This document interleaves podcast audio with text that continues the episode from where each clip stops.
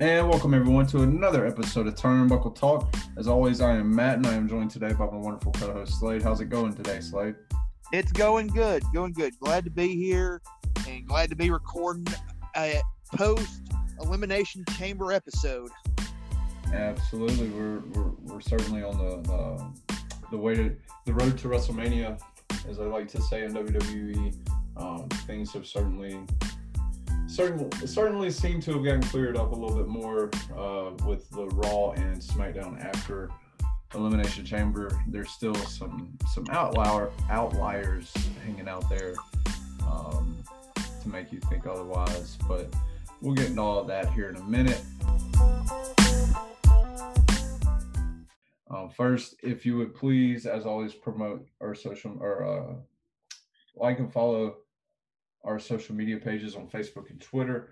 On Facebook, we are at Buckle Talk, and on Twitter, we are at Turnbuckle P. It would be greatly appreciated.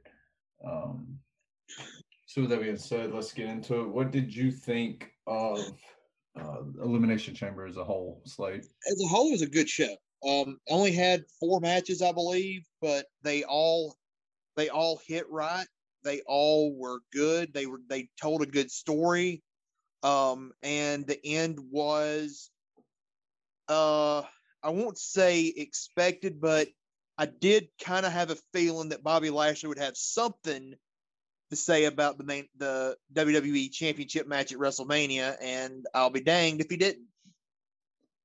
Yeah, you certainly knocked that one out of the park. Um, it's like I said on the last episode when we we recorded and you brought that up. I didn't even think about that, but then once you said it, the light bulb kind of went off in my head, and I was like, "Oh, that ma- makes a lot of sense." Um, and that does look like that's where they're going with that. Yeah. Um, yeah. If if you didn't see Elimination Chamber, so they had the whole WW old WWF champions in the thing. It ended with uh AJ Styles and McIntyre being the last two. McIntyre went to the Claymore. After the match is over with, Bobby Lashley, who had lost the U.S. Championship earlier in the night to Riddle in a triple threat match with John Morrison, um, came down, um, attacked uh, McIntyre, put him in the hurt locker, left him laying, and then Miz cashed in the Money in the Bank, won the title, and then the next night on Raw, Lashley told him that part of the deal was Lashley got the first shot at Miz's title, and then the Miz was, you know, him and Hahn, and they did a deal where Lashley fought Braun Strowman for a spot next week. If Strowman wanted it to be a triple threat match, but if not, it was going to be a one on one. And Lashley dominated Strowman, and Lashley will fight Miz tomorrow night on Raw to, and all all indications are Lashley will win the belt and go into Mania as the champ to face a returning Drew McIntyre. That looks like the plan.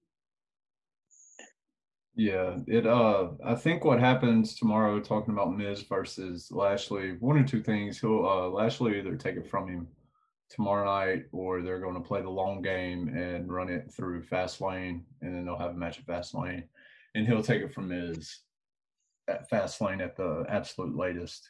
Yeah, I, I, I my gut feeling says Lashley dominates, wins quick, and then McIntyre attacks, and then maybe they do a, a McIntyre Miz match to determine the match at Mania, and then McIntyre wins, and there you go.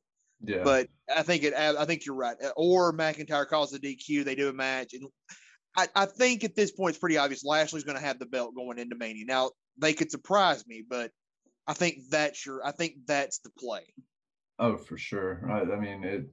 You put those three together. You put Miz, uh, McIntyre, and Lashley together one of them doesn't seem to fit in. You know what I mean? Yeah. Right. Um, it, it, it, but then again, you know, you had Batista, Randy Orton, and then Daniel Bryan in the main event at WrestleMania 30. Um, did you know you wouldn't necessarily think of Daniel Bryan with those two, you know what I mean? But right. Miz isn't Daniel Bryan either.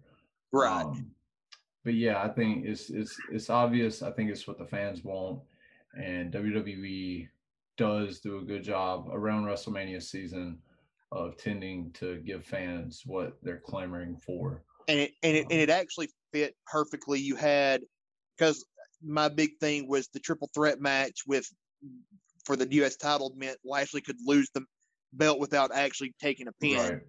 So Riddle nails him with the crutch that Morrison had brought into the ring. Um, Lashley's out of the ring. Morrison gets the pin, or not Morrison. Riddle gets the pin on Morrison, who had and that who had been in the Hurt Lock for, you know, you know, felt like you know two or three minutes. So Lashley still looked strong. Riddle's, you know, but you've taken the belt off of him, and it made sense. And there was a thing I don't know if you noticed it, but like right before the Money in the Bank ladder match, you could actually see in the background MVP talking to Miz.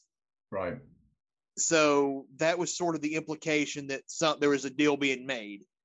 And then, of course, the next night on Raw, they uh, they they uh, confirmed it. The other elimination chamber match, Daniel Bryan beat uh, Sheamus, Jey Uso, or not Sheamus, Cesaro, Jey Uso, Kevin Owens, Sami Zayn, and who was the other one? Corbin. Corbin to thank you to uh, to win that match, and then immediately, like I said, was the plan. My thought immediately, Reigns comes down. Uh, Daniel Bryan gets the hope spot with the with the yes lock, but uh, Reigns powers out and then just destroys Daniel Bryan and win and chokes him out in like a minute and a half. And then after the match, you know, Reigns is celebrating, jumping up, you know, leaving, you know, leaving him laying, walking slowly, and Edge comes down, spears Reigns, points to the uh, the logo, and confirms that it will be Edge versus Roman Reigns for the Universal title at Mania. So we've at least got one match set. We've well, we've actually got two matches set in stone right now for Mania. So we've got that one, and of course on SmackDown Friday night they ended the show with Bianca Belair announcing that she was going to challenge Sasha Banks for the SmackDown Women's Championship at Mania. So we kind of have two set in stone matches and a couple that we kind of have a feeling of where they're going to go. But overall, it was a really good show. Um, it all sort of intertwined. It did a good job of keeping everything kind of flowing and working itself into uh, what looks to be a pretty fun Mania season. Oh yeah, I agree. Um, I thought the show was solid. You know, it's it, it certainly wasn't bad. Uh, it did what it was supposed to do. I don't understand why they didn't replace Lacey Evans um, and let Asuka have a match. It's not like I agree know, with that because, like you said, it's four matches um, and then a little pre-show battle royal. Um, That's it's it. Not it's not like they were long on time because they went to like the package, the video package for the main event for the the uh, Raw. When it the Raw. Yeah, Raw Elimination Chamber. Yeah, the Raw one was the main event. Right. Um, and they went to the video package for that one, and I was like, wait, this has got to be the main event. And I looked, and it's only been like an hour and a half long into the pay per view. Right. I was like, I can't tell you the last time they went to a main event at an hour and a half mark in a pay per view. That's that's old school in your house timing, right? Yeah, there. absolutely. But and then I was thinking, I was like, well, they could have, you know, they could have essentially done the same thing they did for the triple threat match um, on the pre-show, and they could yeah. do it for Asuka, do a little battle royal, fatal four way, yeah. something like that. Um, you could, I mean, you don't, I mean, you it could, you could have even had Asuka do uh, an open challenge and had maybe Peyton Royce take that spot since Lacey couldn't do it. Right. That's what I'm saying. Just something, you know, just something to just, just to get to her feel, on the show. Just yeah, fill 10, 15 minutes a, of time. And well, she's a champion, man. You know, yeah. And and and you're taking a champions match off the show hours before the show, and I understand why they they took the match off, but you you you had time. You knew it. You knew with enough time to you you had much more time for that match. You know, to to come up with something than you yeah, did that with, than than the triple threat match that they had yeah. to replace at the last minute. Yeah. You know, yeah, they were able to figure that out at the last minute, and they had more time than that to figure something out for Asuka, and they just because uh, and part of it, I mean, Asuka's just so good, man. Um, oh yeah, but the Asuka she, can make anything work. She can, but they don't. The they don't give her had the champ. Yeah, since she's had the championship, man, they don't. It's not like it's treated seriously. Um, it, it's it's like they take her for granted. It's like, well, we can plug Asuka in there, and it doesn't really matter. She can do anything Well, I think instead I, of. Oh, I go ahead. I, was going to say I think I read that she's only defended that title three times. Yeah, You know, mean, and that's just- not because her And that's not what you character's like a, a a a badass, just wanting to fight type character, but only defending it three times so far. That kind of goes against the grain of what that you know, what she's supposed to be.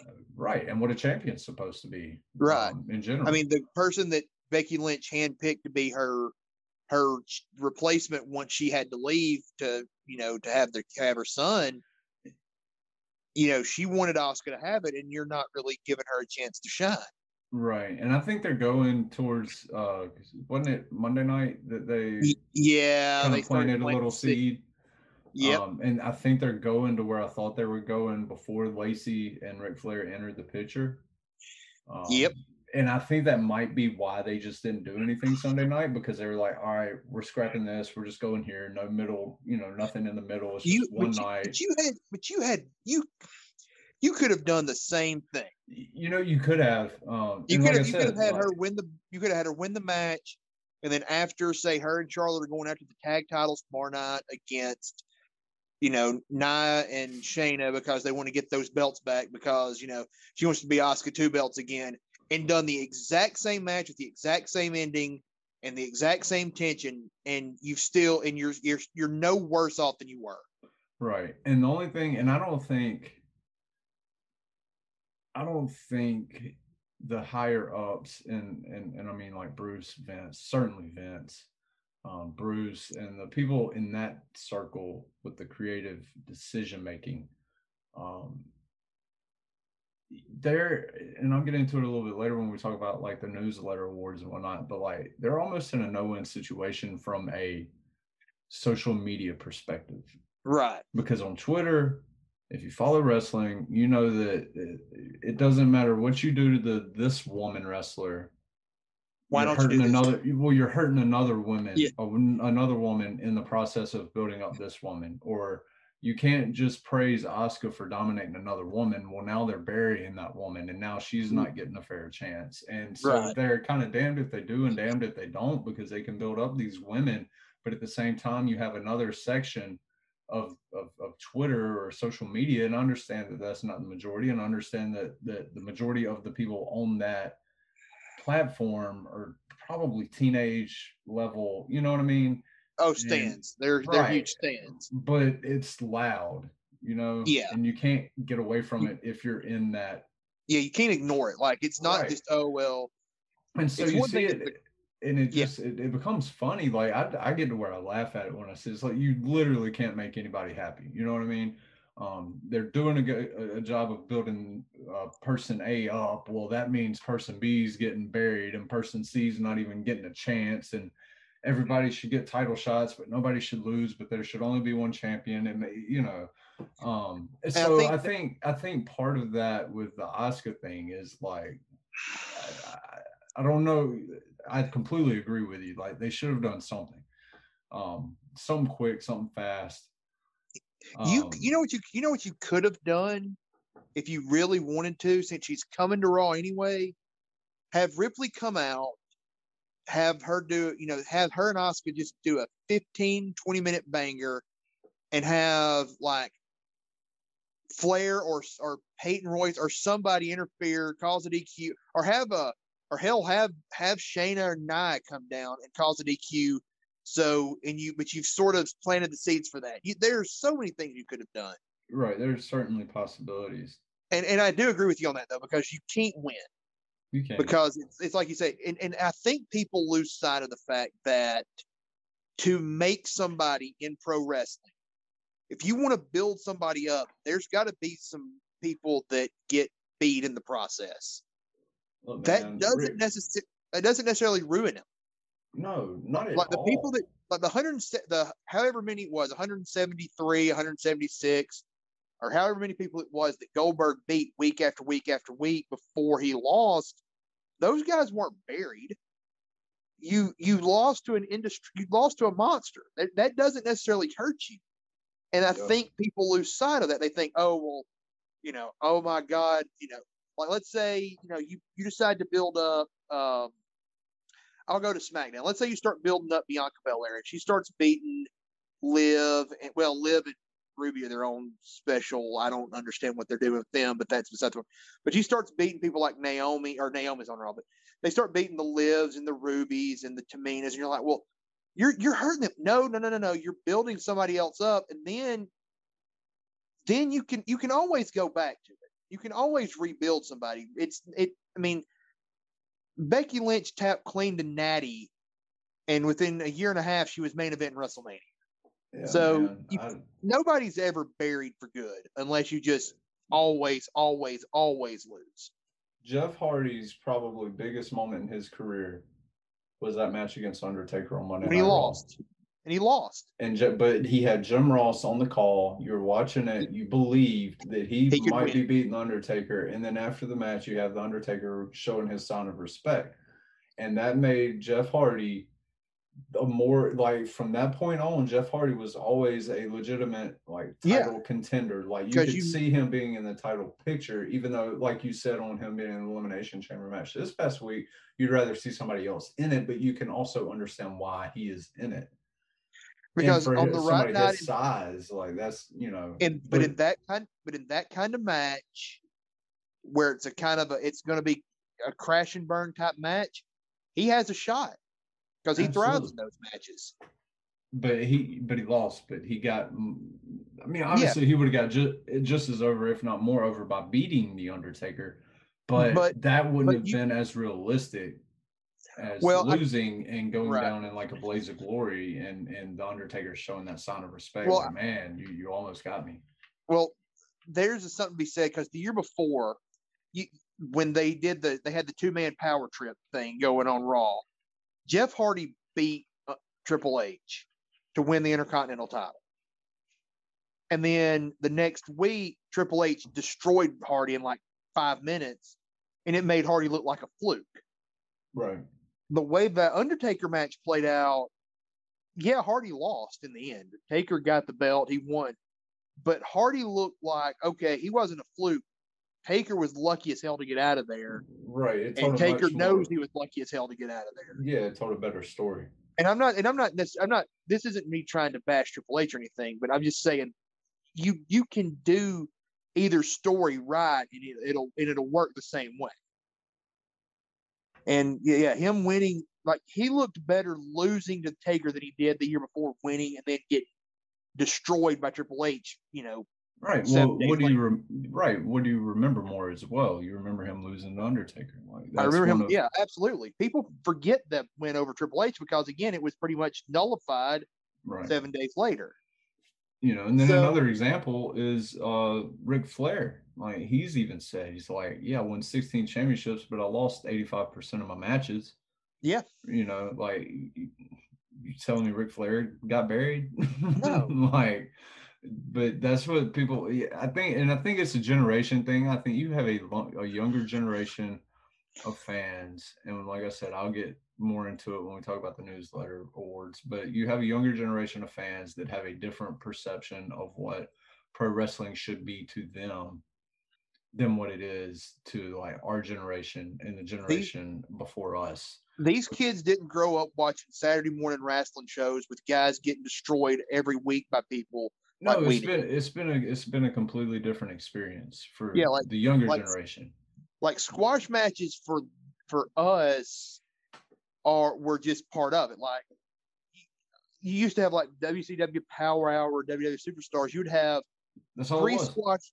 You'd have yeah, you have three squash matches, and your main event might be you know uh, a, a a credible main eventer like Razor Ramon against a mid card guy like Hacksaw Jim Duggan or something, where you knew Razor's going to win, but you know there's at least a little bit of name recognition there.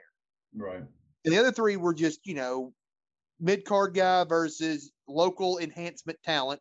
One of whom, as you have, as you showed the other day, was Jeff Hardy back in the day. Yes, and I will bring that up. It was a Jeff Hardy versus Owen Hart match in 1995. Yokozuna was out on this uh out on outside the ring with uh, Jim Cornette, James E. Cornette. That match went maybe six minutes. Hardy got in maybe three moves. Right. Owen Hart pinned him uh, in a showboat way. He like rolled him up where he did a flip type deal. Yep. And then after the match, as on the clip shows that I posted on our Twitter and Facebook accounts, they drag him over there. He gets the banzai drop from Yokozuna. Owen drags him back to the middle of the ring, puts him in the sharpshooter. Bam. You're telling me Jeff Hardy got buried? You know what I mean? No. Like 26 years later, he's still one of the top names in the business. Yep. And and, and I mean, and yeah. that's the way we grew up watching wrestling. I mean, okay, yeah. I mean, Nitro and Raw. Nitro started doing the big name versus big name thing in '95, but it really wasn't as um, pronounced until later.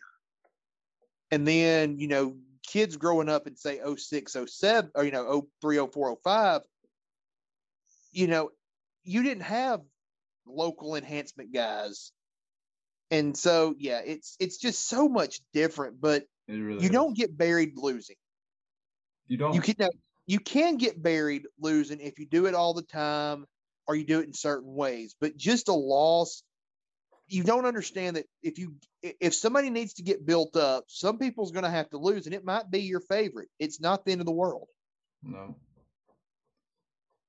Absolutely But- not. But yeah, I thought, um, like I said, they could have added an Asuka match with somebody else. oh yeah they on the could have show, they, they, other other than that, the show was fine to me. oh the show Um, was i mean it did it, it did its job it, Yeah, it got us I think got us the, closer to mania the SmackDown uh, Chamber match was my favorite match of the night. it was a really good one I thought, yeah, I thought it was done really well. Uh, and, I actually and- thought it had the right winner too. Now that I'm looking at it, uh, Brian. yeah, Yeah, the only thing, and it's just because I'm selfish, admittedly selfish on this aspect. Uh, I want Edge and Christian versus Roman and Jay at Fastlane, right, selfishly. right, But it looks like they're going to finagle a way to have Brian versus Edge. I mean, uh, Brian versus Reigns at Fastlane. Um, and while that'll be fun, that just means I won't get You won't Edge get your- Christian and Roman and Jay because I think that would be really, really fun, and I think it would make perfect sense leading up to WrestleMania, and you could even break off Christian and Jay, and they could have their own thing if you want Yes. them to, and that Jay would be a fun match as well. Yeah, at WrestleMania. Jay Jay versus Jay, Jay Reso versus Jey Uso. Uh, yeah and and so that's the only like i said i'm not pooping on the possibility of daniel bryan versus roman reigns. That will be a fun match. Like i said just selfishly i want um I I would not have, uh, at all be surprised if that ended up becoming a SmackDown main event though. that would be fun I- too. Like I could see, like I could see Fox trying to push that. Yeah maybe they could they could do it maybe two And- weeks before mania Yeah, and smackdown and- you know and, yeah, and do and a then- little build and then and then yeah, and I do it in such a way where it makes sense for Jay and for Jey Uso and Christian to break off. And yeah just in my head i had an idea of like with roman's character what can make him a little bit more sinister well if you're facing edge go after christian you know and and And and, and, and you could and you could have Jey Uso be the one that does the heavy lifting. right but it could go on for two or three weeks Yeah, where he gets attacked backstage after he has a conversation with edge or something and edge walks off. And then edge he just comes up a little bit late and saving him a couple times. And then finally edge has had enough and he goes out. He's like you know what? I'm tired of this. I know who it was. We or we know who it was.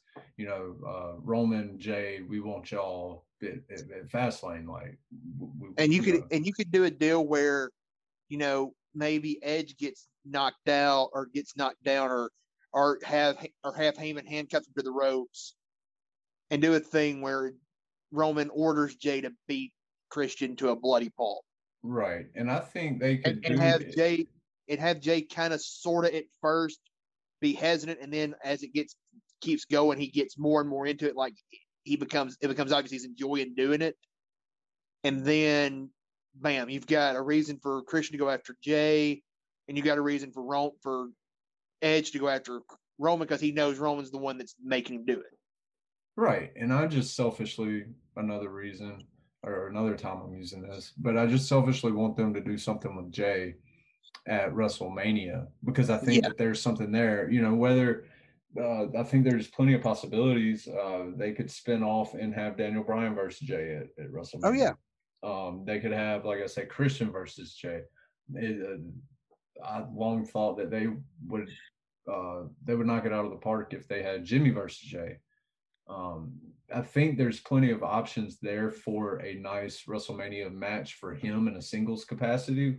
Right. Um, I just don't know if they're going to do it because Right. it just seems like they've go they've they've went nowhere with his character probably in the last six weeks. Right. Um, there's been no evolution. There's been no development with that character, and so my my my fear is that they'll use him in some kind of uh intercontinental title ladder match where Right. he's one of where he's one of eight people and he gets two spots and then he loses you know um, I thought on Jey Uso, I thought they went way too quick with him being gung ho to, to be Roman's lackey, for lack of a better term. Well see though i thought that they went that quick with it because jimmy was going to return But he, and that's eh, it. Jimmy didn't, and so eh, now it Right. just looks like you rush something that that that was the kind of thing that could have you could have really played that out over some time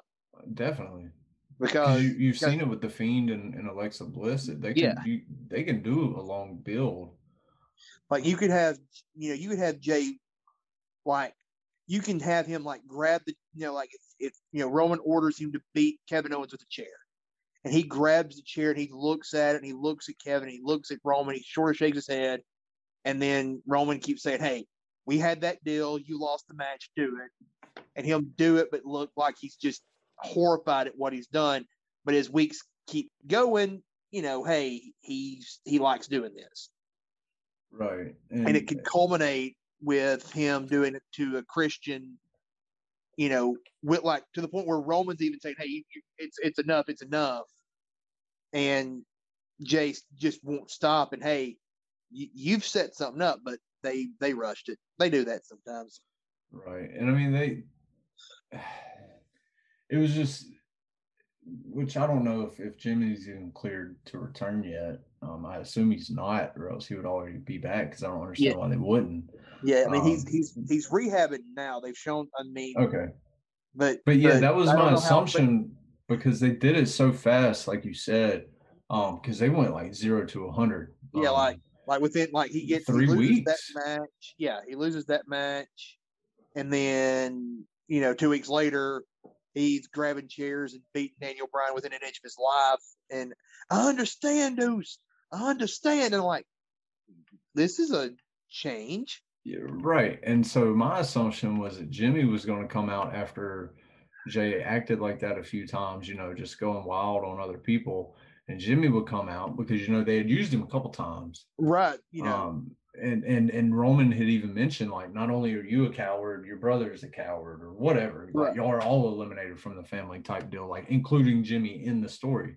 And and so my assumption was that Jay was just going to go too far after the second or third time, and Jimmy was going to come out and try and reason with him and be like, you know, why are you being like this? Why, you know, what are you doing? Like you're you're still tarnishing our family's name. Like this ain't what we, you know, like trying to Yeah. reason and talk talk sense into him, and then he just snaps on Jimmy.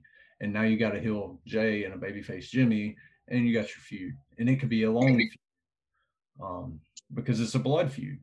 So Right. Blood feuds, like you can really drag those out. Like you you have a story already. Like you don't have to come up with much of a story right. you can just kind of let it go where where where it goes and and And you're set. sto- yeah just tell that story and now you got a long-term story that um, people can get invested in I agree. I know I know they've said that their dream like they that's their dream is to have a singles match together at WrestleMania um and it Well, I made per- saw maybe it was a week or so ago. Jimmy was definitely doing some rehab work at a gym, and Jay was filming it. okay But I don't know, but I don't know how far that is along. And rehab. That Right. I mean, I mean, he's been don't out know- I about don't a year now, right? yeah, yeah, he's been yeah. It's been a while. So it's like, is he is he is this is he about ready to come back, or is he just getting started, or you know how far along is he? Right. And and don't and don't get me wrong, like I'm I'm glad that they've used Jay in the way they have Yeah, because I didn't think he you up until this point you haven't seen one without the other, the Usos. Like they've always been on together or off together. And right. They've never had that chance to break out on one guy or the other. And so I assumed it was going to be the same way. So when they brought him back, I was happy to see him because I've always enjoyed the Usos. You know, they both have they're very very charismatic. Um, they just jump off the screen, uh, and then they're fun to watch in the ring. On top of that, so to see him come back, and then when they reintroduced him and and the whole Roman dynamic, I got really really into it. I was like, this is really good stuff. Um, so I don't, you know, I, I'm not taking that part for granted, but I just hope that they can find something to to Yeah. further him along. um, I agree with that out. because right now he's just Yeah. basically Roman's lackey, and that's all he He's a- is. well, he's his hype man. Yeah, You know, he's he's the one shouting in the back after Roman makes a point. Like he's the hype Yeah. man. Um, so hopefully that just they they they find a direction for him soon for his sake. maybe so. Um, Maybe they will. And the only other thing I, I don't even care about the women's tag match. You can comment on it if you want. Um, the only other thing I'll talk about the U.S. title match. I figured Riddle was taking the belt whenever. Uh, When Keith Lee got announced that he wasn't going to be there. well, when Keith Lee was pulled, but when they still kept it as a triple threat. Yeah, Because if Lashley's retaining, you didn't need it still to be a triple threat. right. But to keep now it you- as a triple threat, you still have that ability to let Riddle take it without pinning Lashley. Right. Um, so that kind of clued me in that. And I did- wonder. Oh, go ahead. I was going to say, and oh, you're, you're good. I'm sorry. I had a, my thought was probably probably to dovetail with yours. So go ahead. No, I was just gonna say, and it, I wonder because they said Keith Lee was sick, right, or hurt. Yeah. He they, the the kayfabe reason is he had gotten injuries suffered at the hands of Lashley during that beatdown the week before on Monday Night Raw. Okay. So I wonder if they pulled him because they changed their mind last minute. And I wonder if the plan was for him to take it, take the title. And then Vince changed his mind last minute. And instead of having Keith Lee look weak, because if you're in there with Lashley and Riddle, you got to eat the pin. You know what I mean? Like either Lee or Riddle, uh, Lashley's got to eat the pin if you want Riddle to have the title now, right? Right. So Right. you're making, in, in theory, you're going to make one of them look weak, um, but you can't make Bobby look weak if you want to. where where Lashley's dominating the one, the other one interferes and gets the pin on the other one. So yeah, he's taking kind of a double dose of it Right, but then you can't make Lashley take the pin because you're, you're, trying to elevate him to a, a championship spot, yeah, right? you're trying to elevate him. You're trying to get the belt off of him while keeping him looking strong. right, The easiest way to do that is to have a triple threat match where he doesn't have to take the pin. right. He lost, but he didn't lose. Right. Kind of like you were saying earlier. Like he's not buried because he lost because he didn't technically lose. he didn't lose. You know, he, or he, I guess he, lost by the- technicality, but you know what I mean. Like he didn't get pinned. And he wasn't the one doing mat. most of the heavy lifting and ma- letting the other guy win. Right. Yeah, So I looks like wonder- the, yeah I, I- I just wonder if that was their way of getting getting out of that situation because i think if you want if you want to put the title on lee in that situation riddle is fine to take the pin like keith lee pinning riddle doesn't make riddle look weak at to the all. audience whereas riddle pinning lee would make lee look weak right Yeah, yeah, you know, like Riddle's Riddle's also like he's a badass in the ring. Don't get you know, he's physical, his stuff looks legit, but like just from an audience perception, if you read social media or, or if you're in touch with the wrestling community at all, you'll understand that Riddle pinning Lee is much more detrimental than Lee pinning Riddle. Right. Um, so I that's my theory. I mean, he could have gotten hurt or whatever, but I think I mean, they, there they were going with that- Lee, and then uh, Vince decided last minute to put it on Riddle. There- and that was their way There were getting out of rumors that maybe that he had gotten reinfected with COVID or that he had had a false negative, but Mia Yim was on Raw the next night, so that doesn't make sense. Yeah, I noticed that as well. I was like, well, why is she here? So yes, I, I think your theory makes sense that they and they got the perfect. If they decided to go with Miz cashing in to loot to cashing in after Lashley destroys uh, McIntyre, Morrison being the one eating the pin actually makes a lot of sense. Right. Because now you now you can really intertwine that story. Now now wait a minute. You know, you can even have it set up where did Morrison Morrison won a pay per view, right? Or won a battle royal to get that spot, right? On the kickoff show. Okay. I was gonna say like you I could think it was like a four person battle royal. Right. I mean, Rollins was in it. I didn't see it. I saw like a piece of a picture of it. See, uh, see, like you could do a thing where the Hurt Business got Morrison in that match to be in the triple threat match for the U.S. title to begin with, or something. There's so many ways you can go with it.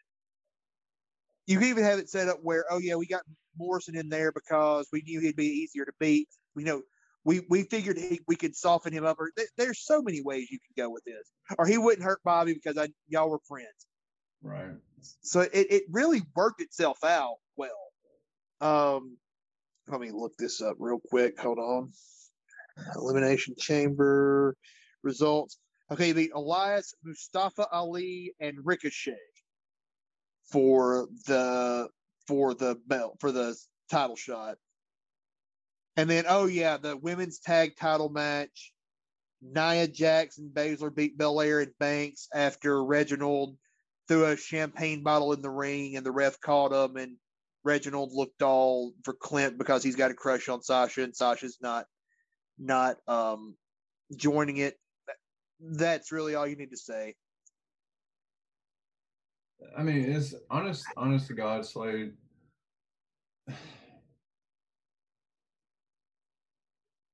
whenever I see Shayna and I come on TV, I get up and go somewhere else.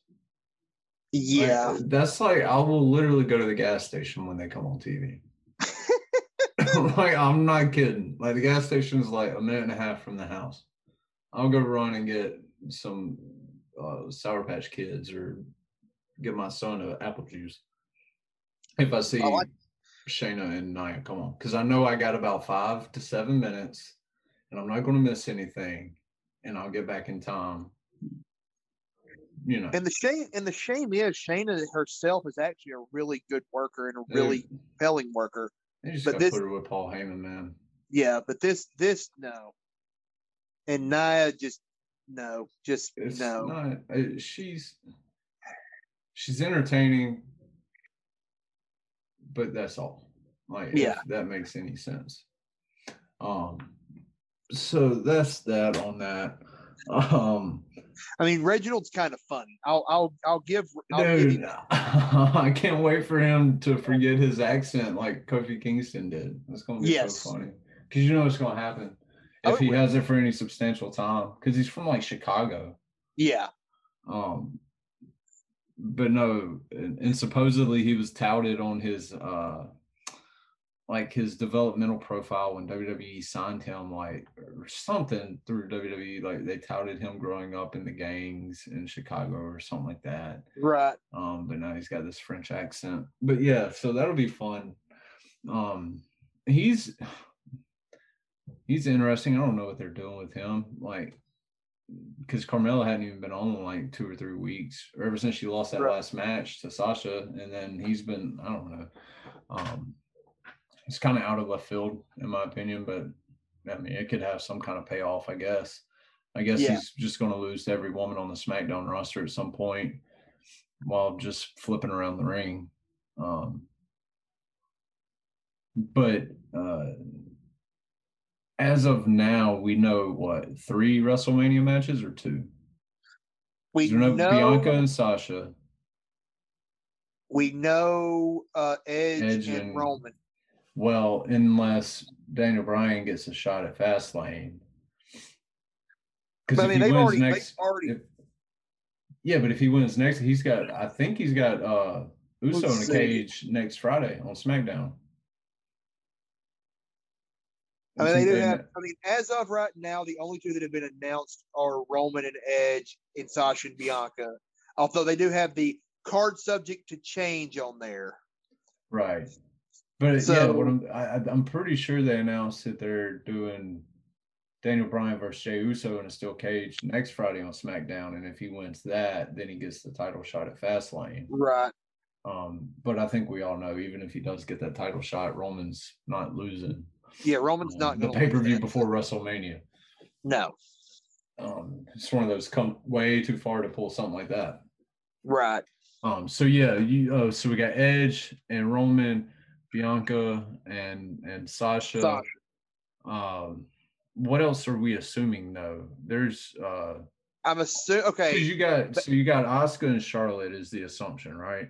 Asuka, Asuka, Sasha is probably the assumption. Charlotte, Charlotte, and Asuka. I'm sorry. yeah. Charlotte who, el- who else could you see? I mean, are, do you think they give There- it to Rhea this quickly? They haven't even introduced her on Raw. They just started doing her. Unless, oh God, unless they decided to have Charlotte beat Asuka at Fastlane and do a Charlotte versus Rhea rematch from last year's Mania. You know, um, That's the that's the only other option I can see. I, I told you last week when we recorded when you when you threw a couple ideas out there that I hadn't thought of. I was like, Slade, I, I hadn't thought of those, but I really like them. Slade, I hadn't thought of that one, but I do not like that one. Oh, I don't like the idea. no, I know, I know. like I, like I was saying, I don't as like it it came out of my mouth. Yeah, no, no, no, no. Let's hope you're wrong on that one I mean, because I can see that as well. I can see what you're saying, and that's why I don't like it because I oh can no, see that very well happening. they the smart thing to do, and I know you've got some stuff, some thoughts you have on Charlotte. Charlotte did make a comment to Ric on um, Raw that she's not the same performer and that her, his presence is hurting her in the ring. And that's he- and he- honestly, Slade, that's what I had to talk about with Charlotte. Okay, and and and, Yeah, and I don't want to go too much further because I, I want to. I'll let you say it. But you could. And Flair said something on his social media about he's going to leave, but he didn't promise he wouldn't be back. You could easily do Charlotte versus Rhea for the number one contender spot. Ric come down, Charlotte loses, and you got Rhea versus Asuka. You could do that, Yeah. but I don't need. I don't. I don't want Charlotte to have the belt going into Mania.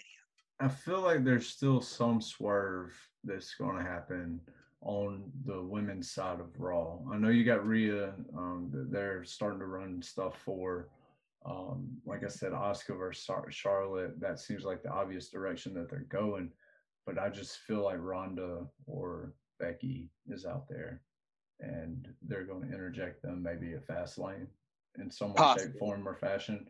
And I think you're going to either have a triple threat for the title like they did in New York, or you're going to have like a fatal four way um, for the title. Uh, Um, and I alright, could so- be wrong, and it could just be the simple Charlotte Asuka, you know. Um, but I just Charlotte- with, it, with it being Raw, like with it being the quote unquote flagship show, um, because Bianca and Bayley or Bianca and Sasha's that's a pretty big main or main event quality match. You know what I mean? Yeah. Yeah, you've got something there. I could see Um, it easily main eventing night one. All right, so that's one assumption. Um, I, I think we're both under the assumption it'll be Drew versus uh, Lashley for the WWE title. Yes. I don't, I don't see the Miz having that title. Um, I could see Miz and Morrison versus Damian Priest and Bad Bunny. Yes. Uh, let's see. I think there's going to start a Cesaro versus Rollins thing after watching SmackDown. Yeah, and I think that could be really fun. I do too. Rob, dude, that that swing that he did on Rollins, I Yes. that was that might have been the best one ever. And then let's see what else we've got. was awesome. Um, let's see here. Who's got? I would not be a bit surprised to see a Riddle versus versus heel Keith Lee for the U.S. title. I could see that happening. A heel kill Keith Lee. Yes, I want to heel Keith Lee. I think I do too. Great. Uh, and let me think. One that I haven't seen an assumption for, but one that I think would make a lot of sense to me is uh, Io Shirai defending the NXT Women's Championship Mm. at WrestleMania against Bayley. Ooh.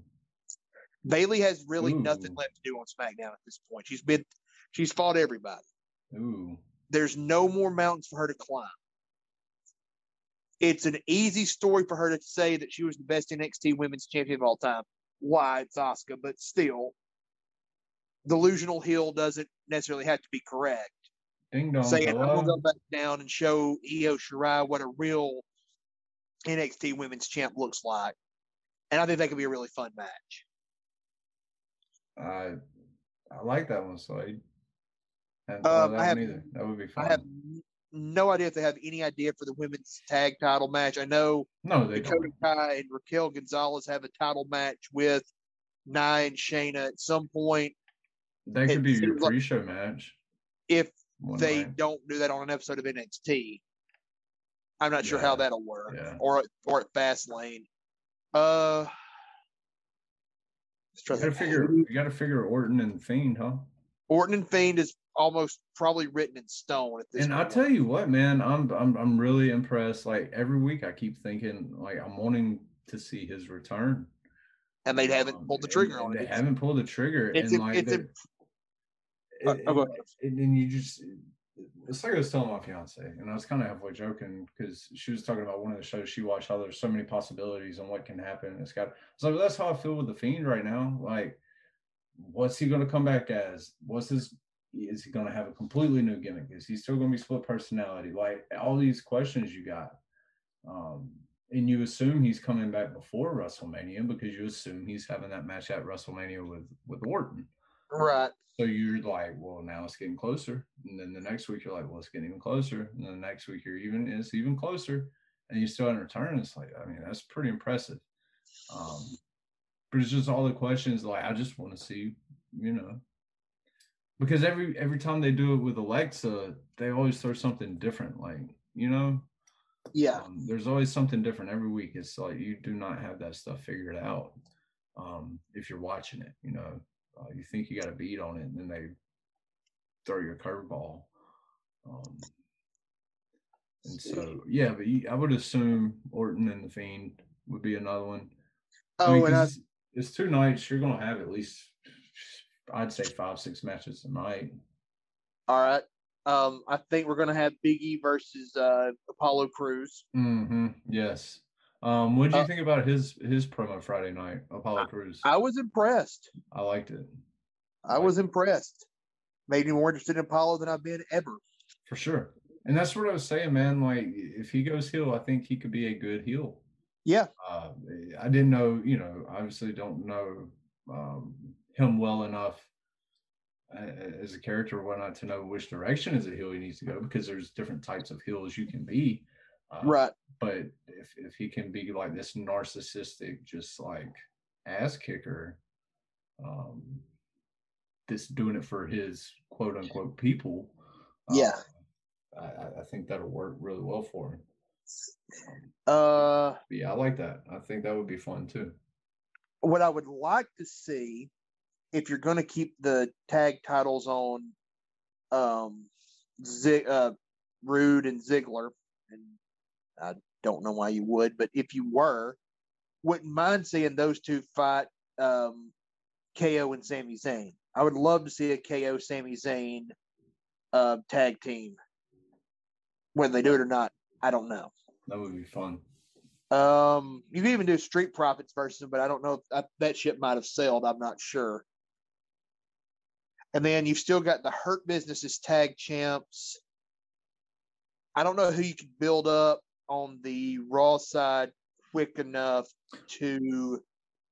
Well, see, that's yeah, that's what I was kind of talking about earlier. Like, I think you'll have one or two matches, maybe one match each night where it's like ladder match. Yeah. Um, but it's like a tag team ladder match. Um, Yeah. Where you get six tag teams in there, or five tag teams, or a or a, uh United States ladder match. So you got six p- guys in there because you, like you said, you, they don't have time to build stories for everybody. Um, and you, at WrestleMania, you usually do have those matches just to get everybody on the on the show. Um, right. You know, and then you'll have I don't know if they're going to do the Andre Battle Royal this year or not. With the Um, women's. I assume they won't because well, there's going to be fans. I keep forgetting that. Um, Yeah. maybe since there's fans, they might. Um, so if that's the case, now you got another way to get 20 other people in there. Right. So yeah, uh, I think it's shaping up, man. I, it's looking like things are shaping up um, really nicely for multiple stories going on. Um, and then hopefully, like you said, they can build on some other ones heading into WrestleMania, uh, or heading into Fastlane more specifically, and then from Fastlane to WrestleMania. Right. But yeah, I, I like the direction of uh, SmackDown. Uh, Yes. You know, it, this past Friday was a pretty good show as well. Um, Raw is still, it is what it is. Uh, sometimes it's a marathon, sometimes it's a sprint, uh, sometimes it's a combination of both. Right. Um, but Raw's, it- big, Raw's biggest issue is they've got way too much time for what they have. It's the commercials for me, man. Yeah. I think I figured that out. Every match has commercial breaks. Yes. You know, and I was watching, uh, I've been on this, uh, if you can't tell from what I posted on the social media accounts earlier, um, I've been on an early 90s WWF kick on the network lately, but I've been watching uh, old Raws, Monday Night Raws from like 94, 95, 96, that era. Um, back when it had the RAW entrance. Right. And, and and I noticed last night when I was watching one from early '96, like January '96, um, in a one it was, it was what an hour long episode. Yeah. Yeah, because I think the runtime on the network is like 45 minutes, but I think every, almost every single one of their matches had commercial breaks in them. They did. I was, but then I was thinking to myself, I was like, well, why didn't I remember that as much as a kid? Well, after about after the WCW started winning the uh, ratings war, they didn't want to take as many chances on people turning the channel to Nitro. Right. So they started cutting their commercial breaks in matches. But see what I'm saying? Like I remember watching those Raws though, like in '90. That's right when I got into wrestling. Is what I'm watching right now. I remember the I remember the commercial break. but well, yeah, like I remember Vince because he did it. He he. It was always like every. If you go back and watch now, when he leads out to the commercial, he never gets the full sentence in. Like it always cuts him off. We're coming right back. Bing. You know, like Yeah. cuts him off before he can finish. And And- he's getting all high pitched. And I remembered that, but I didn't remember it so frequently. But I'm. Mm-hmm. and- but now that's the issue for that same show. Is what yeah, and did 20, 30 years ago. and the other problem is, and I can tell you when the commercial breaks are happening. Oh, well, Oh, absolutely. you know, like so they gets knocked over the top rope. Well, we're gonna be on commercial break. We don't know how it's going to continue. it? And they'll Yeah. come back to the guy in a chin lock. Yep. No, it's very predictable. Um, you know, and they've gotten to where they do kind of like little dual box things sometimes, which is fine, but nothing really happens while it's on commercial. Right. Like you if you're going to do that, have have a random match end during a commercial and then you just Yes. cut right in like breaking news in the Yeah. middle of the commercial break. Sorry to our sponsors, we, you know, we'll make up for it later, but this we can't believe this just happened. Da, da, da. Like treat it like that was not supposed to happen. Yes. And now people are like, well, damn, they might change, you know, the match might end while it's on commercial.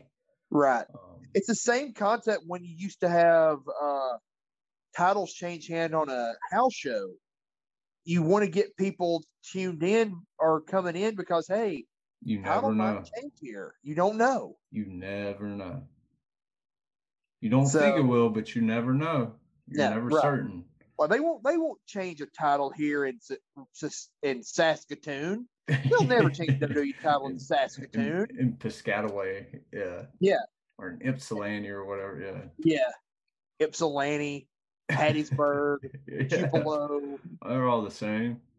Yeah, they're not going to have a title change in freaking you know Huntsville, Alabama. Oh, We're well, just lucky they're even coming. They did. Yeah, exactly. Like you, you never know, man. Um, so yeah, um, back to Charlotte. Yeah, And- let's, and if if I said this on the last podcast that I recorded by myself, so if you if you're one of the the 10 to 12 people that actually listen to that episode, just bear with me for a few minutes. Um, but I kind of wanted to say it again with you on here um, to see if I'm just kind of missing something or if I'm looking at things wrong. Um, because it's, it's just kind of annoying with her. Uh, first off, Charlotte will be, I- think she already is, but she will be regarded as probably, as not probably, but for sure the most decorated um, women's wrestler in American pro wrestling history by the time she's done. Um, I don't know enough about Japan and all that to claim she'll be that successful on a worldwide scale, you know, compared to them, um, accomplishment wise. Because I know there's been some successful Japanese wrestling um, women over the years, decades. And so I don't want to act like I'm crapping on it, right? right. but I think her, and I've noticed it more and more on actual programming, but it's this kind of chip on her shoulder that she has about being Ric Flair's daughter Right. and being in his shadow and being associated with Ric Flair. And, you know, and I've noticed over the last few weeks, she kind of mentions it more and more, but I remember a while back, she was on ESPN and she like posted the screenshot on Twitter and like got all mad about, or she didn't get all mad about it, but uh, she reacted to it. But it said it said her name, you know, like she was sitting on the Sports Center set, and it said Charlotte Flair, and then underneath it, where it usually puts like five-time gold medal winner, three-time X game gold, you know, like their accomplishments. It had, uh, I think she was the Raw Women's Champion at the time. I can't remember. She's one of the champions, but it had that and then it had daughter of Ric Flair as like an accomplishment. And she got, you know, she said something about that. And like that's the first time I kind of thought of it. But dude, you think about Ric, uh, Ric, well, Ric and Charlotte. Okay, I'm gonna, these questions are kind of rhetorical, but you can answer if you'd like. Okay. Um, who is her wrestling name named after? Or what is Charlotte? her wrestling? Yeah, what's Charlotte It's, it's like? the city that she grew up in. But what's it It's- also is and it's where's Flair. Ric Flair She- from? she- Ric Flair is from Charlotte. Right, but yeah, but he was really from Minnesota. He's from- anyway, Originally from Memphis, grew up in Minneapolis, uh, but he bills himself from Charlotte. right. So her first name is where he's been billed from for forty Since years. '83. Yeah. Okay. Her last name is his last name. and and there and the thing is she wasn't charlotte flair when she started she was just charlotte Right. and she added that when her dad got sick Right. So her entrance music is a remix of Ric Flair's entrance music, right? Yep. 2001 a space odyssey But it's like a techno remix. yeah same exact stuff Absolutely, just sped up a little bit yeah and with a little more boom boom. yeah and so her entrance wardrobe, robe who's it modeled after? her dad Okay. Her entrance pyro, who's that modeled after? her father's From WrestleMania yes with the spin and everything and the Yes. shot looking up with the fireworks off in the background. yes Okay. Her signature walk in the ring whenever she's taunting an opponent, she struts and does the woo. like rick Her finishing move is what? it's the figure four with the bridge that she calls a figure eight Where would you rank the figure four on the all-time finishing move list in popularity and with among like wrestling fans? It's got to be top uh, five, right? like top like top two and probably not number two well probably maybe below rko but and, and definitely who- the most famous submission, and that's Ric's. That's Ric's baby. and that's Ric Flair's move. Yes, her boots, her wardrobe, like they have CF on them. What did Ric Yes. Flair have on his boots? RF. You see where I'm getting at here, Slade? There's a story, Ooh, and- uh, but and further Yeah. to my point, because it's Ric freaking Flair. yeah, You you do all that on you you- have all that right there that is a direct knockoff of your father, right? and then you get mad when but not only that, it your father is also Ric Flair on top Yes. of that. So you're Yeah. knocking off Ric Flair. You're not just Right. knocking off your father who was successful. You're knocking off Ric Flair.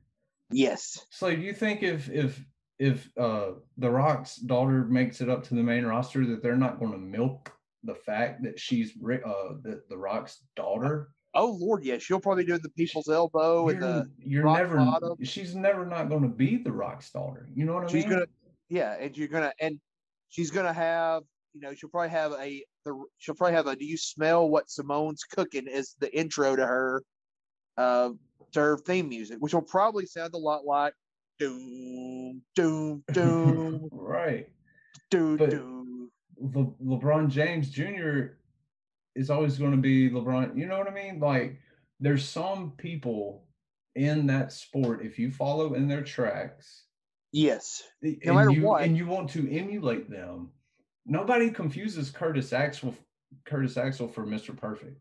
no, Nobody confuses Bo Dallas for IRS or the Fiend for IRS. They No. don't get compared to their dads because No. they're not they're not ripping off what their fathers did. no, they're Right. they're their own people. They are literally their own character, their own gimmick, and they don't they're not. And so that's where I get frustrated. Is like, well, you want all the good stuff that come with like Being Ric you know what I mean? kid. Like, you- you're everything about. I don't know. It's you want to be your dad, but you don't want to be compared to him. There's a or- or- story. or, or not necessarily compared, but you don't want people um, to bring up the fact that that's your dad. but you So bring it up everything you do reminds people of your dad, who is one of the most popular wrestlers of all time. There's a you know. story from a few years ago I read, um, and it's sort of similar, but it's it's not it it sort of ties into this. When Barry Bonds was um, really like right after he started doing, you know, hitting the 70 home runs in a year and all that stuff, he talked about how he hated driving around town and going anywhere because he'd always get, you know, lambasted, he'd always get harassed, he'd always get people wanting his autograph and all this, that, and the other. And he hated the attention that came with it, and he wished he could just disappear, and he wished he could just, uh, you know, kind of hide. And Dusty Baker was his manager. Dusty Baker walked outside and said, "Barry, can I show you something?" And he pointed out that on Barry Bonds' car was MVP 25, and he had like all sorts of Barry Bonds things that would you would note, like 25 diamond encrusted uh uh car stamp. You're letting people know who you are, Yeah, you're letting people know who you are, but you don't. but you don't want them to. Yeah. You Yep. don't. You want everybody to know who you are, but you don't want to deal with all the stuff that goes with it. Yep. And for the record, Yep. just for the record, Barry Bonds is my favorite baseball player of all time. But yeah, but but that's just but that, that's that's the way I feel about. it. Like you're bringing up Yeah. the fact that Ric Flair's your your dad. Yep. You know, everything know- about you screams Ric Flair. yeah, And, I think another thing though, and it, it- it's kind of crazy, and I might have mentioned this on the podcast. I don't know, but my my my son, he's four, and anytime he sees Ric Flair on TV, he says, "Daddy, that's Charlotte's dad." right, That's so to him, that's not Ric Flair. right, See what I'm saying? To him, that is Right. Charlotte's dad. So Right. you also have to understand that if you're Charlotte, like you do have, there is a generation that like that doesn't know who Ric Flair was, that that does know that's your dad. Like you know what I mean? but that's all they know. Um, but you still got the. I mean, it, it- it's it's freaking Ric Flair, dude. Like Yeah. You can't emulate. You know, Terry Taylor wanted to be Ric Flair. Yeah. Um, there's plenty of people that wanted to be Ric Flair. Um, and like I said, Charlotte will go down as is the most successful American women's pro wrestler of all time. Um, I think without a doubt. Hell, she might already be there. You know what I mean? I think Right. because the list isn't very long. Granted, Yeah, you got um, you got like Moolah Trish and, and, probably and maybe Medusa. yeah, and Trish. Trish's um, yeah. Uh, it's not a very long list, unfortunately. Um, but yeah, with the talent, athleticism, the the the look, everything, the career that she's going to have, she'll go she's down as the most accomplished. As yes, uh, you, you can't take anything away from her, and I don't want to. I'm just saying that's one part of her that has annoyed me and i was just kind of looking at it and i was just i was looking at her entrance and everything one day and i was like well that's Ric Flair. That's Ric Flair. Yeah. That's Ric Flair. That's Ric Flair. Yeah. Everything is Ric Flair. Why are you upset about being talked about as being her Ric Flair's daughter when right like you are like I said, nobody nobody like Curtis Axel wasn't having to always answer about being Curt Hennig's son. Right. But you know, Curt Hennig's one of the best wrestlers in history. Right but the connection wasn't there.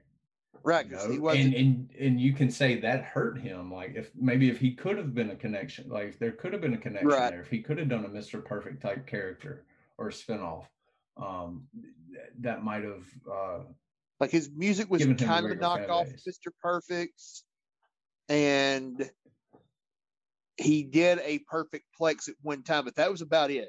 Right. But when you looked at him and everything, like the whole package, he doesn't look you, like you weren't thinking, yeah, you weren't getting Curt Hennig flashbacks.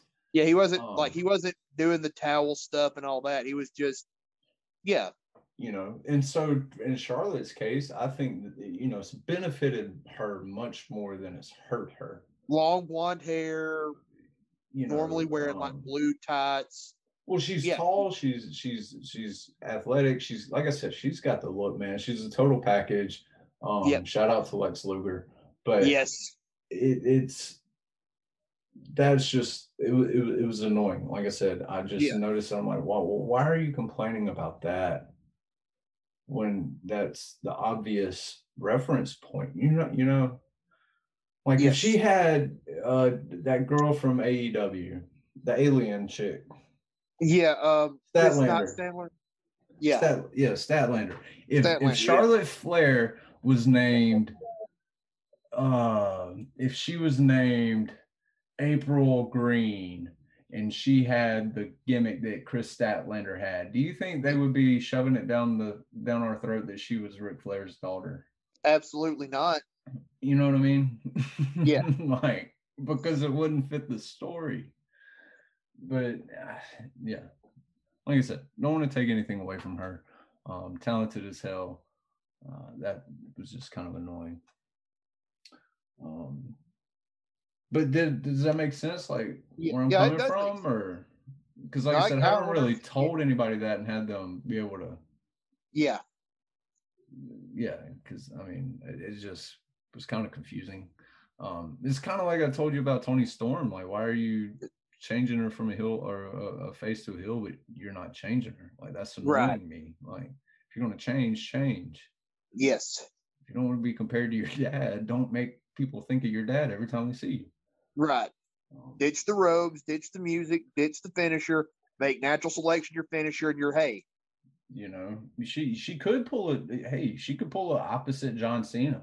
Like yeah, because Cena he basically switched characters right from the thuganomics to to the never give up i mean right. he had like a little chain gang thing going on in between but um you know people think of cena as just the never give up cena but thuganomics went on uh a few years didn't it? A couple couple years, couple three years, couple two. thuganomics lasted until oh till he got to Raw in 05. So it started in late 02 and went to 05.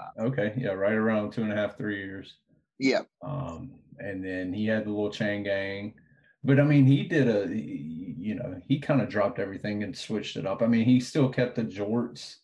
Um, yep. and I respect him for if if you've never uh if you're listening and you've never heard why John Cena wore jorts, he said it was a, a reason for him to stand out Yes. Um, when everybody else was wearing tights.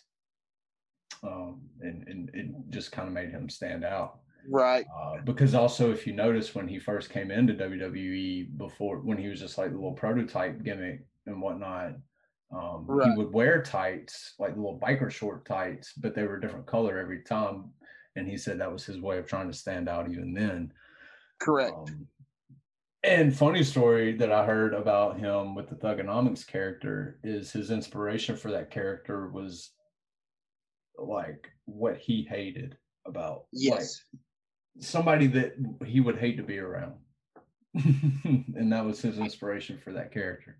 I can believe it. Um, so yeah, and he nailed it. But yeah, so I think you know, but if she's gonna, if Charlotte's gonna do something like that where she drops, I mean, because you're, she's almost tied to that now, you know. Yep. Um, it's getting to a point where it would be hard to, to kind of try and make people forget about that, um, if it doesn't happen in the near future. But even if it doesn't happen, Slade, I mean, she, like I said, She's still the best. regardless of what she's going to do, she's going to be at the top for as long Yes. as she wants to be. Um, Right.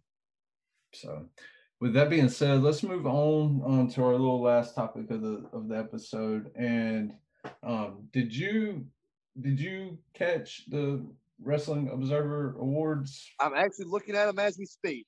Okay, I didn't catch them because I don't uh subscribe to the Observer. I don't follow Dave I don't either. Meltzer. Um, who's the other guy? Alvarez.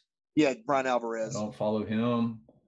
Um, but I, I you, you know, on on the Turnbuckle Talk Twitter account, I'll get on quote wrestling Twitter and just see what's been going on. And, and a couple days ago, I saw I was reading and and people, as always, are split over something with wrestling.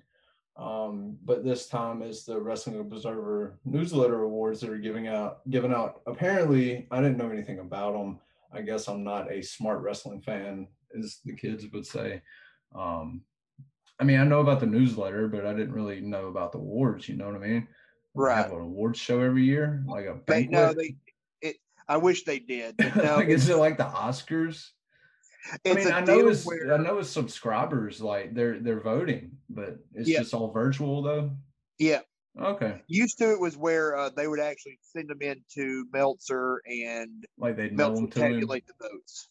Okay, now it's just But like email or virtual. website or whatever. Yeah. Okay, so uh, yeah, and I wasn't trying to be funny. I just didn't know. I, like I knew it was subscriber based, and they were the ones voting, were the listeners or readers. Yeah. Um, but I didn't know if they got together every year and had an award show. Hell, what would stop them? No, You know they what I mean? don't. It's- um but anyway so yeah apparently those awards came out um and i think the the genesis and the basis of the division among the awards were um uh, basically aew swept everything um, Yes. that, that was positive and wwe swept everything that was negative Well, I'll just go through them real Um, quick. well, i think there's a lot of them but No, I'll go through. I'll go through um, your main ones. Your wrestler of the year was Jon Moxley, which and I'm see not gonna- I'm not going to kill you for that. Well, no, and I was just gonna say off the bat, from the ones I've seen, I don't think there's really many issues with the people who actually won the awards. It's just that. But when you look at like the top 10 lists of each award, and it's like eight AEW and then two WWE, and one of them are number eight, and one of them's number 10. Yeah. that's on like every list. yeah, And then so like I think that's where the division came in because for example, I know one one thing people were kind of uh, squabbling over were was the fact that being the elite was awarded or was ranked higher than SmackDown. yeah, And you can't dude, I don't care how bad SmackDown was at the beginning of last year. Since Roman's come back, you can't tell me SmackDown hasn't been the best show on a wrestling show on TV every week it's also been knocking it out of the park and you're telling me that a youtube show?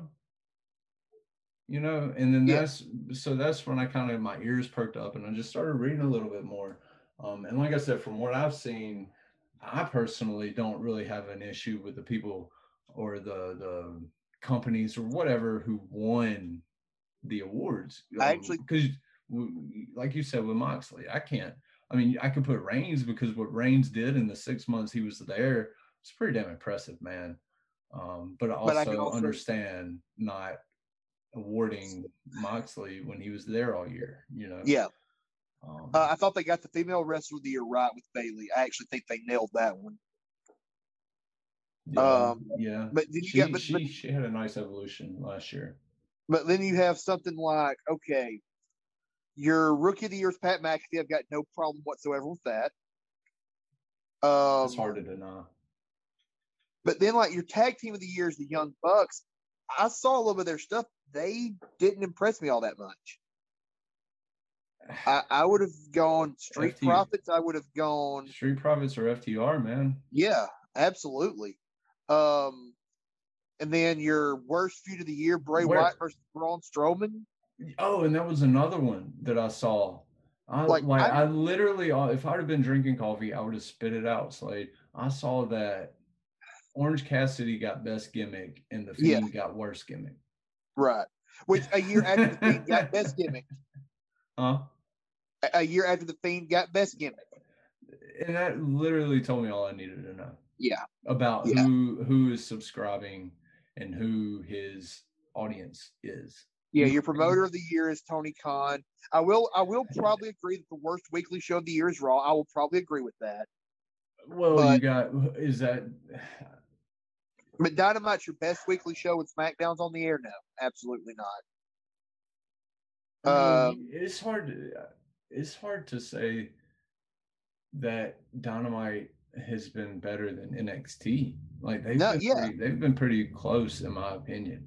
Yeah. Um, obviously in ratings, uh, AEW is winning, but quality wise, I think they kind of they just go back and forth on quality. Um, Feud of the year, Jon Moxley versus Eddie Kingston. No. I mean where do you have a list of feud of the year? got- like I just I just got the winners right here. because I'd be interested to see where like Edge and Orton would be on that. See here.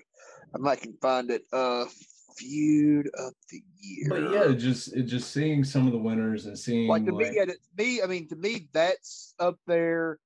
Um, Sasha versus Bayley would be up there, or not? Sa- yeah, Sasha versus Bayley. I think I think Roman and Jey got the number eight match of the year, Yeah, and they were the first WWE. Like the seven above Yes. them were all AEW. yes, yeah, yeah. It's just that. You know, and then number nine was AEW, and the number ten was a WWE match. And it's Yeah. just like, I mean, I'm not, but come on, like it's obvious. Uh, Moxley got what 800 first place votes, I think, Something like that. um, out of a thousand. I mean, Yeah. we know, and if you, and like I said, I don't follow Meltzer or anybody associated with the Wrestling Observer. Um, I don't really follow. I follow um, a couple of journalists, um, but I've searched Dave Meltzer and read his Twitter and stuff plenty of times. I, he's just so much It's drama on his Twitter. It's- he's like he's like you know who he reminds me of, Who? and you know who I think he. I think here's the cons- he's the wrestling version of Skip Bayless, Yeah, but I think Bayless learned from Dave Meltzer, but he won't Yeah. tell anybody because mainstream don't know who Dave Meltzer is. You know what I mean? right. Um, Okay, yeah, so if you go- if you kind of look at it, they're just pompous, arrogant, cocky, can't be wrong, condescending. Um, you know, um, Meltzer does it more so on Twitter. Bayless does it on TV, but Right. um, and Bayless can be very condescending on Twitter as well, but he doesn't interact with with the audience. Meltzer is probably the best wrestling historian there's ever been. Absolutely. if I want to go, if I want to read somebody's like what happened in 1978 at a show at the Cow Palace, you know, who did this, who did that, what big thing happened. Dave Meltzer's my guy. He knows this stuff, Right. but he has this thought that that means he knows everything about the way it is now and everything changes and he starts giving matches seven and eight stars and then justifies saying that Kenny Omega is the best wrestler of all time by using ratings that he himself came up with Yeah. that he changed the numbers on. So let's see here. Your best on interviews. Roman Reigns is the highest WWE guy at number seven. Seven. Yeah. It's Kingston, Moxley, MJF, Cody, Jericho, Taz. That's one through six. Oh, Reigns. Reigns is seven. Jay White's eight. McAfee's nine. yeah.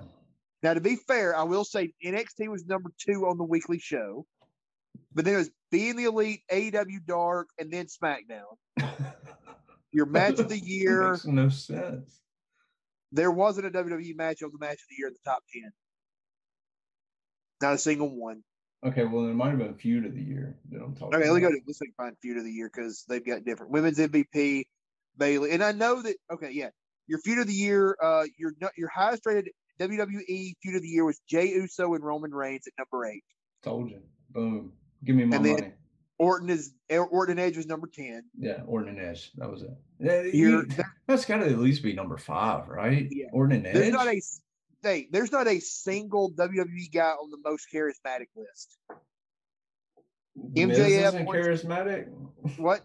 And so, do you think the Miz is charismatic? I I think the Miz is charismatic. Montez. Ford is charismatic. Montez for sure. Hell, Bianca Belair's charismatic. New Day's charismatic. Yes. Big E, like. Uh, Yes. Best. Let's see here. Most overrated equals Bray Wyatt one, King Corbin three, Nia Jax four, Braun five, Goldberg six, Seth Rollins and The Miz tied at eight. Dude, how is the say, I will say, How is the Fiend more overrated than Nia? okay, m- most underrated Ricochet, Gable, Riddle. I, I can agree with some of that. Rookie of the put- year. I would put Gable above Ricochet on that. I don't know that I disagree with you on that. Because All right, your here- best here- TV announcer, Oh, Excalibur here- yeah, won- yeah, yeah, I saw that. which is fine. He's good. I would have actually had their number three, number one, because I think Tony Schiavone is better. I actually Tony's just a treasure. Schiavone on a show that he can sink his teeth into is great. Jim Dude. Ross four, no, I can't. I can't get behind that. I really can't get behind Michael Cole, Graves, and Beth Phoenix being one, two, three on the worst list. Who's the Who's the number two on the best announcer? Uh, Kevin Kelly. And I don't. For- and I don't that, watch NWA? I, what Or TNA? Kevin Kelly's New Japan, New Japan. Okay, okay. and I don't watch enough New Japan Yeah. right offhand to know. I remember him from WWF in the late nineties and whatnot. Yeah, I mean, he's I mean, he's good, but I mean, um, Cole Graves and see, I actually think number five, Josh Matthews, is the worst television announcer. Corey but Graves isn't bad, man. Yeah, Graves has moments where he, you can tell Vince is in his ear, but when he sinks his teeth into something, he's awesome. He's good. Uh, I think people just hate on Cole so much that he gets like the overflow. Yeah. You know, because he's tied to him. Okay, not a single mo- WWE finisher was the best wrestling move of the year. All right. Most disgusting promotional tactic. All right. WWE firing everyone during a pandemic. That's not really a promotional tactic, but whatever. WWE operating without COVID testing. Not cool, but AEW did the exact same thing. WWE banning talent from third party opportunities. I can see that, but again, whatever. It's WWE it's like it's like I've said before about that third party thing. Like, the, it's not the end of like what they're doing now isn't the end goal. but but there's not a single oh, There's Oh, go going ahead. to be par- there's going to be partnerships. You know what I mean? Like they're building business partnerships and relationships. So you're still going to be able to interact with these people on these platforms. It's just going to take a little while for them to work out the logistics business wise. But when they do, you're still going to have the same opportunity. Odds are, if you were paying for it in the first place, you're just going to pay probably ten dollars extra all for the but same number thing. number four WWE running in Saudi Arabia. I think if you start really digging into it, there's not a single company that's going to be above. Um, Um, yeah, no company can take any moral high ground when it comes to issues like that. AEW finally gets on the board with number five, continuing Hardy versus Guevara when Hardy was clearly concussed and in no condition to continue and they kept faking like he was fine, that it was all you know just a big misunderstanding.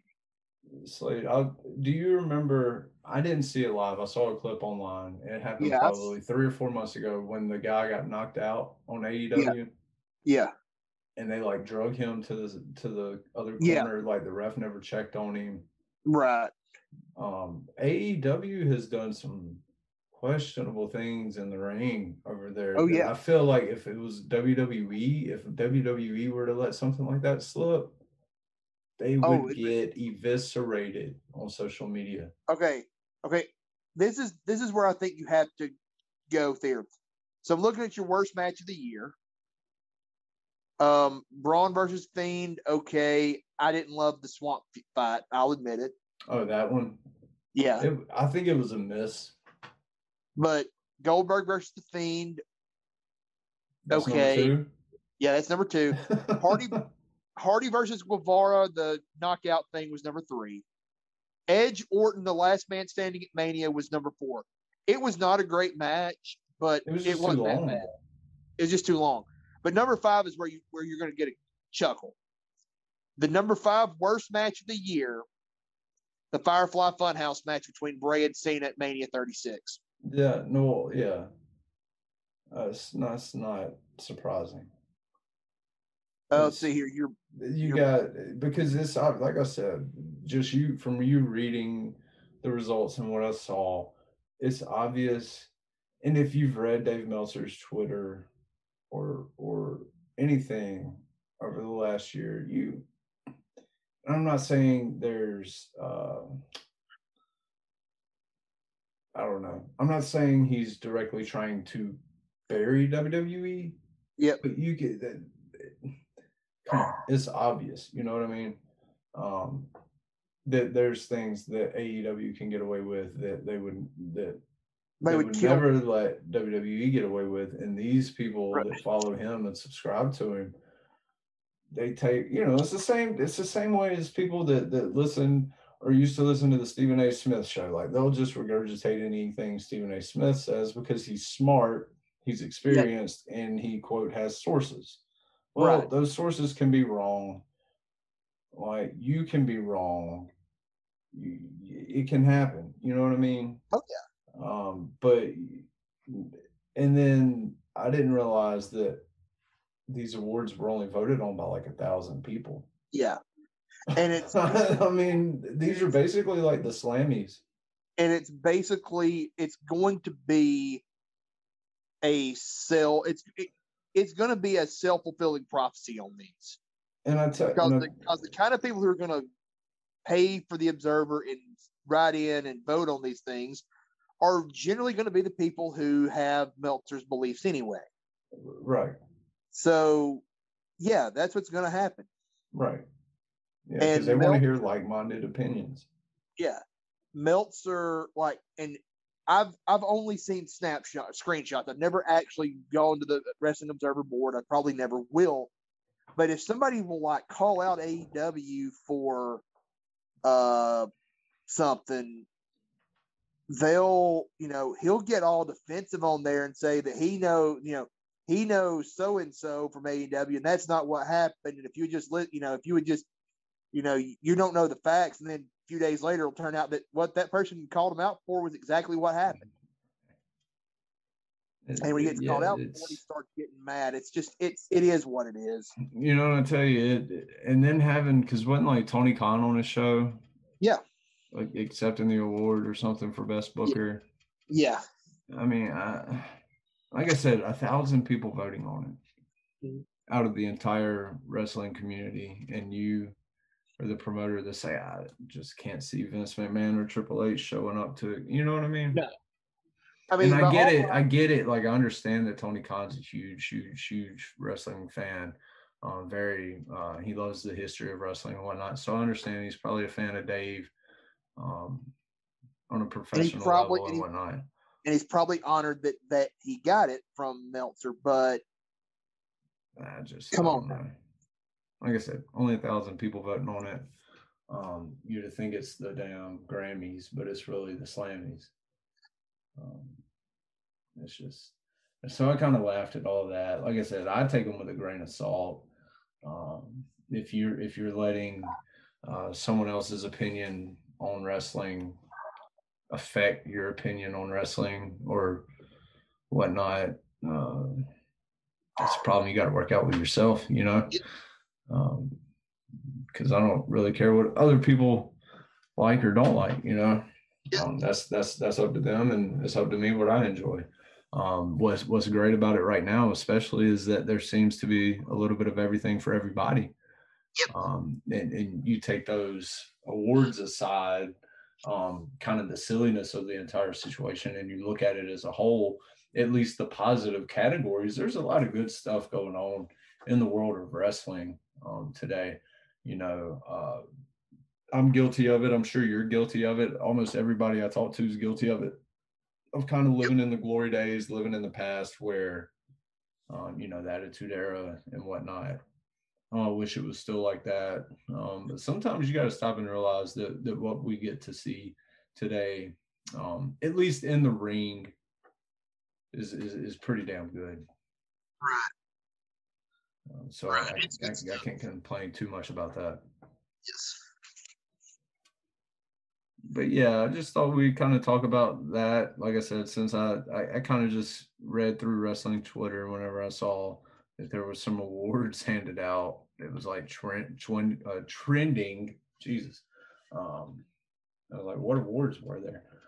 And then I figured out. Uh, um, oh, and and I was going to ask because you mentioned Tony Schiavone a minute ago. Uh, do you listen to his podcast? I, I do not. You got to. You got to find a way to listen to it. I will. I will do so. You will. You will love Tony Schiavone. He might be my favorite person ever in wrestling now. Um, he's pretty freaking funny, dude. Yeah. Oh, Schiavone. Schiavone is Schiavone is a is a treasure. And him and him and Conrad, they do a lot of uh, out of all of his out of all of his uh, crew of podcasters, I guess you'd say, yeah. um, Tony is the one that he'll do the most uh, watch alongs with. Yeah. And so it's it, yeah it's it's it's pretty funny. It's you know because Ross JR he gets um that's more JR will get all fired up about yep. anything. Um, Eric, everything's a lie.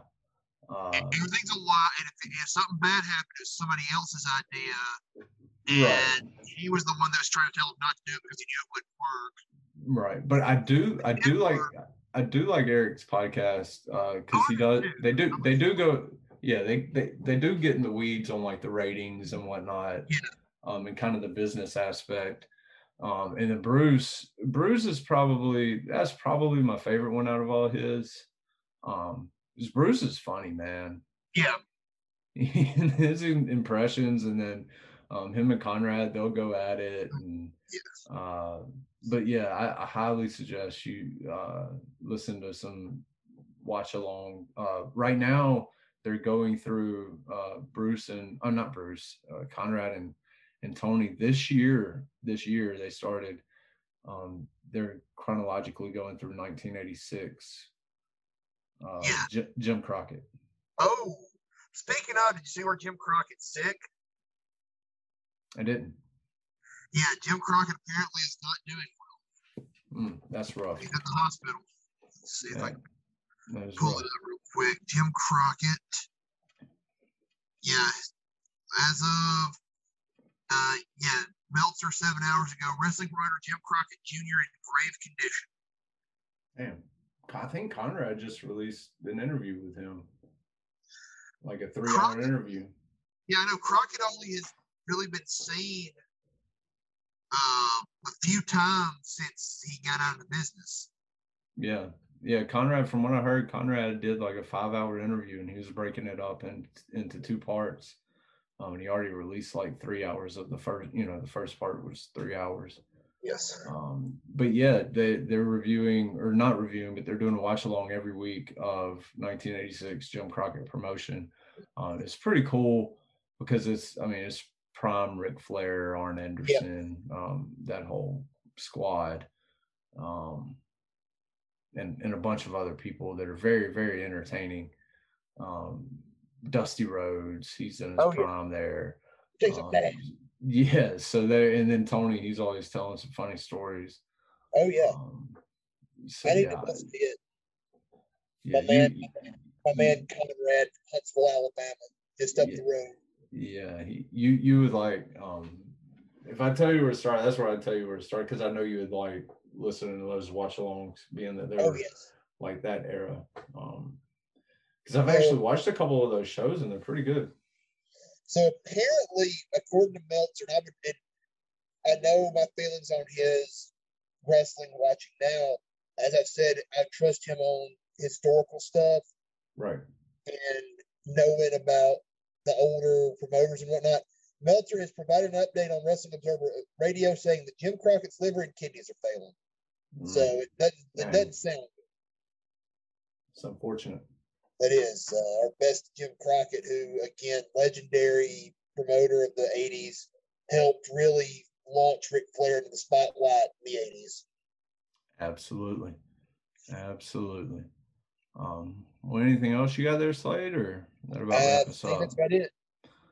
All right. I, I can't think of much else either. I think we covered a lot of ground again today. Oh, we did. Um, once again, Elimination Chamber was a pretty good show, solid show. Um, WrestleMania seems to be shaping up to be pretty interesting um, on from Raw from the Raw perspective and SmackDown perspective. Um, so yeah, I think I think things are heading in the right direction, um, and we get to see where where they keep going in the coming weeks. Right. All righty. with that being said, I think we'll get on out of here. And uh, until next time, we hope you enjoyed this episode. And please, please, please follow us on social media on Facebook and Twitter. Stay up to date with all things Turnbuckle Talk. And until next time, uh, y'all be safe out there. Y'all have a good.